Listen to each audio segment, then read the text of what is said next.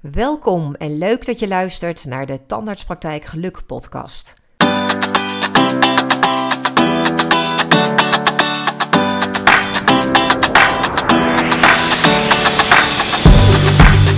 Mijn naam is Marcia van Wermerskerken en met deze podcast ga ik jou als tandartspraktijkprofessional inspireren om zoveel mogelijk werkgeluk te realiseren.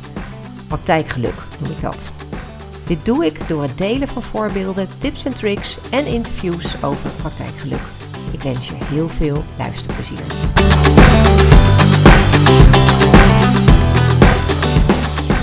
Hey, hallo. Tof dat je weer luistert naar een nieuwe aflevering van mijn podcast. En dat in de decembermaand, een maand waarin we allemaal ontzettend druk zijn, eigenlijk nog allerlei zaken willen afronden voor het nieuwe jaar weet precies waar je uithangt. En je bent vast ook bezig met uh, gespreksronden in je praktijk. Of het is in elk geval door je hoofd gegaan dat je het moet doen. Ik weet dat ook veel praktijken echt dat voornemen wil hebben, maar dat het gewoon niet van komt. Ik zie zelfs praktijken die überhaupt eigenlijk niet toekomen aan het voeren van gesprekken met medewerkers. En dat is natuurlijk wel uh, belangrijk, wil je jouw praktijk gewoon in een goede flow houden. Nou, de decembermaand is vaak wel is, is de maand waarin we dat natuurlijk willen doen. En wat ik in deze podcast met je wil delen, is dat dat eigenlijk veel makkelijker kan dan je misschien wel denkt. Ik zie dat veel praktijken het ook wel heel ingewikkeld maken voor zichzelf. Nou, ik neem je daarin mee. Dus ik heb eigenlijk gewoon wat praktische tips voor de functioneringsgesprekken slash beoordelingsgesprekken. Nou, laat ik beginnen met dat ik daar eigenlijk gewoon helemaal geen voorstander van ben. Want, want ehm, ja, dit soort gesprekken, hoef ik jou niet uit te leggen, die leveren eigenlijk alleen maar spanning en stress op.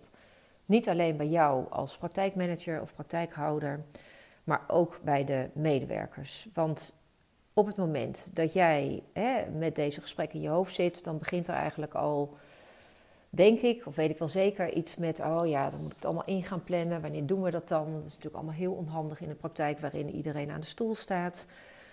Uh, ik moet de gesprekken gaan voorbereiden. Nou, lastig, ingewikkeld, eigenlijk gewoon een hoop gedoe. En dan hè, heb je natuurlijk ook te maken met het feit dat je, als je die gesprekken gaat voorbereiden. Ik weet nog uit mijn eigen tijd dat ik dan ook als praktijkmanager dacht van, oh ja, god, wat, wat waren nou ook alweer de punten? Dus het hele, hele jaar door heb je vaak van die momenten dat je denkt: oh ja, dit moet ik onthouden. Uh, en dan zou het natuurlijk heel goed zijn als je het allemaal opschrijft. Maar ik weet ook dat dat vaak niet uh, altijd lukt. Of dat je toch weer vergeten bent. En op het moment dat je het dan nodig hebt, dan heb je die kennis niet meer paraat. Um, en toch wil je, hè, omdat meestal dit ook de periode is waarop uh, eventueel weer salarisverhogingen worden afgesproken wil je dat natuurlijk, hè, ik weet hoe het werkt, ook zo laag mogelijk houden. Dus moet je wel met goede argumenten komen. Nou, eigenlijk allemaal dingen waarvan ik dus zelf persoonlijk vind, in elk geval op basis van mijn ervaringen van de afgelopen jaren, dat dit gewoon een hoop gedoe is. En uh, dit dan bij jou als praktijkmanager, uh, maar denk ook aan de medewerkers. Ik zie toch dat die medewerker vaak zo gespannen het gesprek ingaat, er soms zelfs niet van slaapt. Ehm, ja, terwijl ik dan vaak denk van, nou ja, hè, waarvoor dan? Maar zo werkt het nou eenmaal. En uh, het is ook een gegeven dat we vaak in dit soort gesprekken ook weer oude koeien uit de sloot halen. Die al lang eigenlijk niet meer plaatsvinden, maar we toch dan weer even moeten benoemen. Ja, weet je, ik denk dan, wat willen we hier nou eigenlijk mee bereiken? Hè? En zeker zo'n beoordelingsgesprek dat is officieel eenrichtingsverkeer. Ja, kom op jongens, dat is gewoon niet meer van deze tijd. Dat is mijn mening. Hè? Dus doe vooral wat je zelf uh, uh, belangrijk vindt. Maar mijn advies is: zorg dat je uh, wegblijft van die negatieve setting die je eigenlijk uh, in veel gevallen wel een beetje creëert. Hè? En de vraag die je zelf moet stellen: wat wil je eigenlijk bereiken met deze gesprekken? Wat is je doel? Hè? Voer je die gesprekken omdat je met z'n allen uh, vooruit wil. Hè? Wil je continu verbeteren? Wil je een positieve flow? Um, ja, waarom ga je dan die oude koeien uit de sloot halen? En waarom gaan we dan nog even benadrukken wat iedereen niet goed doet? Dus het is wel belangrijk dat mensen verbeteren, maar ik vind een manier waarop we dat waarop ik in elk geval zie dat het toch vaak wordt aangepakt in, in functionerings- of beoordelingsgesprekken, dat kan anders. Nou, ehm, ik ben van mening dat je ehm, dat een gezond team, een, ehm, ja, een gezond team is veerkrachtig. Dat is wat je wil bereiken. dus dat je uh, vooral ook leert van fouten. Ik noem dat ontdekkingsmomenten. Maar fouten maken is oké. Weet je, dat maakt juist een team heel veerkrachtig. Dat je gewoon elkaar ook feedback geeft, weer met elkaar doorgaat. Maar veerkracht in een team vraagt wel om onderhoud. Dus dat betekent dat je het hele jaar door moet terugkoppelen. En dat je niet één moment of twee momenten in het jaar moet pakken om daar met een team en met jouw medewerkers over in gesprek te zijn. Maar dat je dat gewoon het hele jaar door doet. En juist op de momenten dat je denkt: hé, hey, dit is even iets wat niet helemaal lekker liep met mijn uh, teamlid. En soms hoor je het van een tandarts of uh, een behandelaar die te maken heeft met een collega. Of misschien wel collega's onder elkaar. Dat, dat jou wat dingen op zijn gevallen of collega's zijn opgevallen. Die dat ook, hoop ik, bespreekbaar maken met elkaar. Maar anders misschien bij jou komen. Um, dat zijn ook de momenten die je eigenlijk meteen op dat moment moet aanpakken. Nou, daar wil ik het eigenlijk nu niet over hebben, want ik wil deze podcast even heel praktisch houden. Maar als je meer wil weten over hoe het dan zit met een veerkrachtgesprek, wat ik daar precies mee bedoel, check dan even mijn site www.dentines.nl. Dentines met dubbel S. Um, want daar heb ik uh, alweer even geleden, volgens mij in 2021, een blog geschreven die vind je overigens op mijn site onder de podcast. Daar zit nog een eh, kopje onder blogs. Uh, en ik heb eerder een blog geschreven over een uh, veerkrachtgesprek. De titel is Schrap het functioneringsgesprek voor een veerkrachtgesprek. Nou, ga vooral even een kijkje nemen op mijn site. Daar geef ik je nog wat, wat tips over hoe je dat dan aanpakt. Maar wat ga je dan nu doen? Want dat veerkrachtgesprek is eigenlijk iets wat je het hele jaar door eh, mag gaan doen. Nou, wat voor nu ehm, een idee is, en misschien ben ik alweer, realiseer ik mij nu uh, redelijk laat, want de eerste week van december is nu, spreek ik nu in elk geval deze podcast in. Dus voordat die live staat, zijn we weer even later. Maar wellicht loop je überhaupt achter en denk je, ik moet het in januari gaan doen. Dan is het volgende wat ik je nu ga vertellen misschien wel interessant. Want ik ben voorstander van feedbackgesprekken. Um, en feedbackgesprekken zijn gesprekken waarin je uh, een medewerker vraagt om ook collega's te betrekken om feedback te geven. Waardoor je een hele fijne input krijgt om een gesprek met je medewerker aan te gaan. En mogelijk ook te koppelen aan een popgesprek, een persoonlijk ontwikkelplan gesprek, zeg maar. Oké, ik ga nu met je delen hoe zo'n feedbackgesprek eruit ziet. Ik gebruik daar zelf een formulier voor. Dus dat is een uh, formulier met vijf vragen. Die ga ik zo met je delen. En deze formulieren gaat een medewerker dan vooraf ook um, uitdelen. Die gaat er andere collega's voor benaderen die zo'n formulier gaan invullen. Met als doel dat je die uh, ingevulde formulieren vervolgens verzamelt en deze uh, feedbackgesprekformulieren dan ook het uh, uitgangspunt zijn voor het gesprek dat jij met jouw medewerker gaat voeren. En het grote voordeel daarvan is dat het dus niet alleen, je gaat zelf ook zo'n formulier invullen als praktijkmanager of praktijkhouder, of je vult er samen één in. Maar het grote voordeel is dat het dus niet alleen om jullie input gaat, maar juist ook de input van collega's erbij wordt verzameld. En dat geeft echt hele mooie inzichten. Um, hè, want ik, ik zie bijvoorbeeld in praktijken dat ja, daar toch echt vaak wel een verschil tussen zit. Van wat nou medewerkers, uh, collega's zien bij een medewerker en wat jij als leidinggevende ziet. En dat geeft hele mooie input uh, om daar juist ook in zo'n gesprek bij stil te staan. Zo kan het natuurlijk voor jou ook heel interessant zijn om te lezen dat collega's bijvoorbeeld vinden dat um, de betreffende medewerker iets heel goed doet en dat dat voor jou eigenlijk een verrassing is. Dat is natuurlijk interessant, toch? Dat je denkt, hoe kan het nou dat ik dat niet weet? En dan is het in zo'n gesprek heel leuk om daar vragen over te stellen. Uh, bijvoorbeeld alleen al de vraag: goh, hoe zou het nou komen dat collega's dat wel zien en ik niet? Weet je, ook jij mag je kwetsbaar opstellen en het brengt je vervolgens ook weer op een heel ander level met, met uh, je teamleden omdat het ook jouw inzichten uh, geeft om misschien wel wat bij jezelf te veranderen. want het, hoeft natuurlijk niet eenrichtingsverkeer te zijn. Bedoel, je medewerker wil je verbeteren, maar jij als praktijkhouder of praktijkmanager kan natuurlijk soms ook best ontdekken dat je iets mag veranderen. Oké, nou welke vragen uh, ik hanteer op zo'n feedbackformulier, die ga ik nu uh, achter en volgens met je delen. Die kun je natuurlijk gewoon zelf uh, maken. Zo'n formulier, zo ingewikkeld is het niet. En voel je ook vrij om daar eventueel nog een en ander in te veranderen of vragen aan te vullen. Ik wil je wel adviseren om het simpel te houden, want anders kost het gewoon teamleden veel te veel tijd om zo'n formulier in te vullen. Nou, ik begin altijd met de vraag: wat zie je mij goed doen? Wat zie je mij goed doen? Uh, de tweede vraag: wat is mijn toegevoegde waarde voor het team? Wat is mijn toegevoegde waarde voor het team? Vraag 3. Waar zie je ruimte voor ontwikkeling? Waar zie je ruimte voor ontwikkeling? De vierde vraag. Wat gun je mij voor de toekomst? Wat gun jij mij voor de toekomst? En dan als laatste een vraag, of eigenlijk niet helemaal een vraag. Ehm, hierin heb ik dan een lijstje, uh, en dat kun je ook van internet afhalen. Uh, welke vaardigheden uh, passen bij mij? En dan kan je bijvoorbeeld denken aan, ehm, nou, om er een paar te noemen, ik even denken. Nou, bijvoorbeeld betrouwbaarheid of um, of iemand goed luistert, of iemand uh, zelfstandig werkt, dus zelfstandigheid, verantwoordelijkheid. Nou, hè, dat soort vaardigheden, die kan je natuurlijk uh, voor je praktijk bepalen. En dan vooral even die vaardigheden waarvan je ook hè, vindt dat ze belangrijk zijn, dat jouw teamleden ze hebben.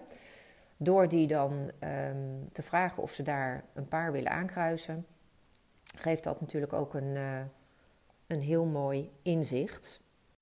Nou, deze vragen die zet je dus op een formulier, op een A4'tje. Ik zou het ook echt bij één A4'tje houden.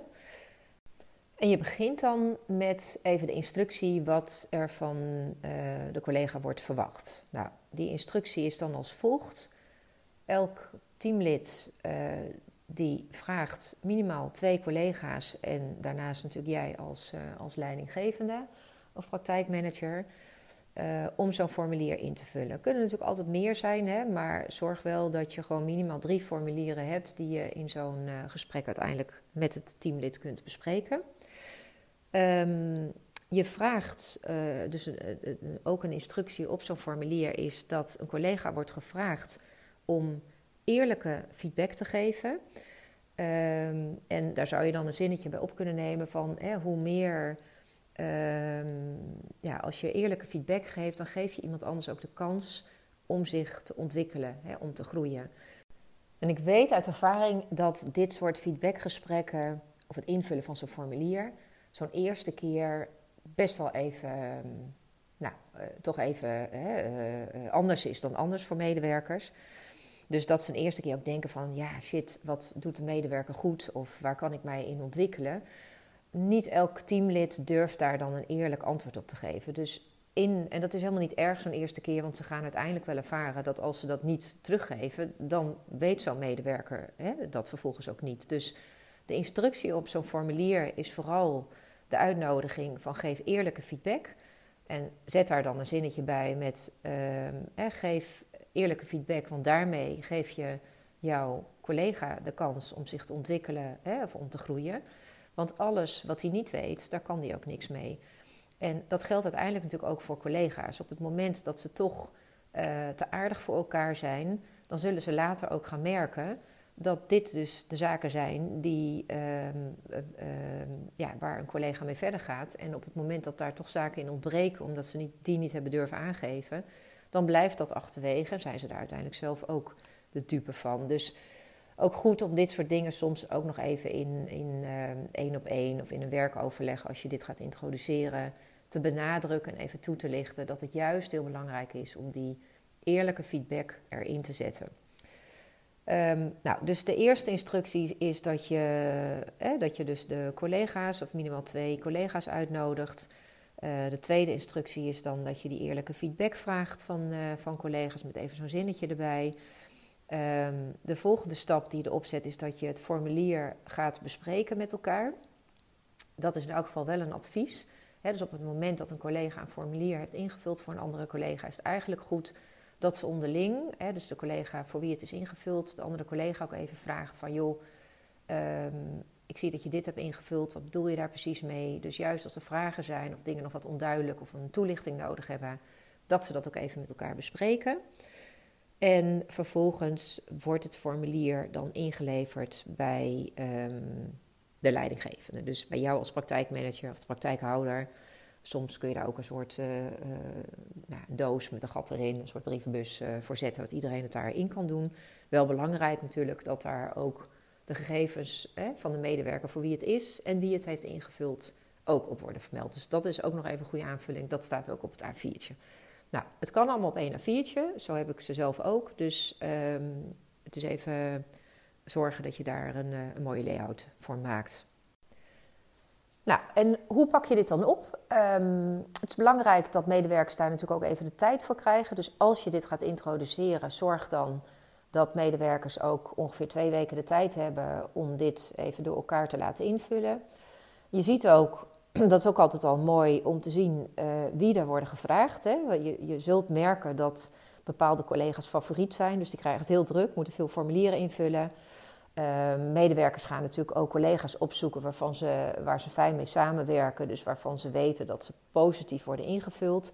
Ja, dat zijn eigenlijk allemaal al mooie processen die je ziet ontstaan. Um, en alles is oké, want um, je kunt ook op een gegeven moment daar nog eens met medewerkers over in gesprek gaan. Maar ze zullen zelf ook ontdekken dat als ze zich kwetsbaar opstellen, dat ze juist, of op willen stellen, dat ze juist misschien wel collega's moeten vragen waarvan ze weten dat ze minder goed met elkaar samenwerken. Want die informatie die brengt ze natuurlijk heel veel. Dus het zegt ook iets over collega's, waarom ze nou specifieke collega's hebben gevraagd. Dus dat kan voor jou um, als praktijkmanager ook een interessante vraag zijn om te stellen in het feedbackgesprek wat je uiteindelijk voert. Van goh, ben benieuwd, waarom heb je deze collega's nou gevraagd?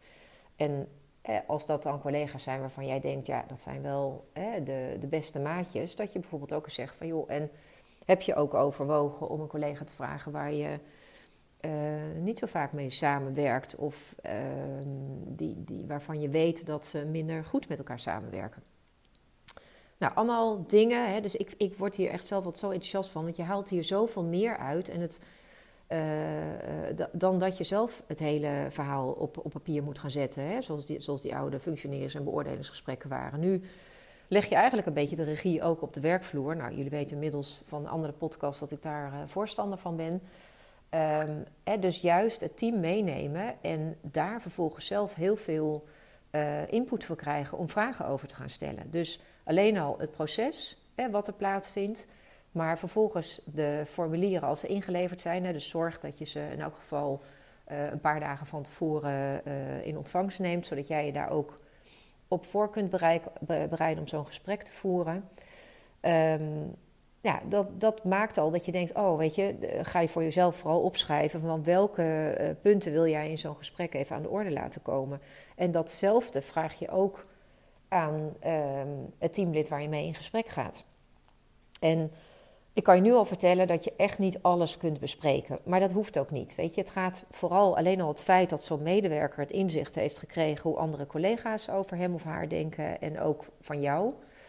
Um, maakt dat je vervolgens um, in zo'n gesprek daar gewoon een aantal dingen uithaalt. Hè, dus vraag aan het begin van het gesprek ook: Goh, ja, waar wil jij het over hebben? En deel ook waar jij het zelf over wilt hebben. Nou, als je dat in een gesprek van meestal ongeveer uh, drie kwartier. Ik zou die gesprekken wel ruim inplannen, want dit zijn gewoon echt mooie gesprekken. Uh, die waardevol zijn en waar je vervolgens ook even een verslagje van maakt, zodat dat weer in het dossier komt. En aansluitend dus misschien wel hè, de acties aan kunt koppelen of een persoonlijk ontwikkelplan. Nou, daar ga ik het later nog een keer over hebben. Ik merk al dat ik nu weer zoveel haakjes heb waar, waarvan het ook interessant is om nog eens wat met jullie uh, te delen. Um, maar ga dus niet uh, zitten op, op het niveau van ik moet elke formulier in detail bespreken. Dat, daar gaat het helemaal niet om. Het gaat gewoon over de zaken die voor de medewerker belangrijk zijn en voor jou, om er even uit te halen. En dan heb je op basis daarvan gewoon een mooi gesprek voor de toekomst waar je weer mee verder kunt. Ik hoop dat ik je heb geïnspireerd over het schrappen van functionerings- en beoordelingsgesprekken. En dat je voortaan gaat starten met veerkrachtgesprekken en in elk geval één keer of misschien twee keer per jaar zo'n feedbackgesprek gaat voeren. En dat gebruikt voor een persoonlijk ontwikkelplan. En uh, daarmee in elk geval zorgt dat jouw team heel veerkrachtig blijft. En jullie met elkaar in een heerlijke positieve flow kunnen opereren. Superleuk dat je luisterde naar de Tandartspraktijk Geluk podcast. Vergeet je niet om je te abonneren en een review achter te laten. Wil je meer inspiratie over praktijkgeluk? Connect dan met mij via LinkedIn of bezoek mijn website www.dentines.nl. En let op, Dentines is met dubbel S. Is er een onderwerp waarmee ik jou kan inspireren? Laat het mij weten. En ook als jouw tandartspraktijk misschien wel een mooie inspiratiebron is voor deze podcast. Wie weet is het praktijkgeluk van jouw praktijk straks te beluisteren als interview in mijn volgende podcast. Mijn naam is Marcia van Wermerskerken. Dankjewel voor het luisteren en tot de volgende keer.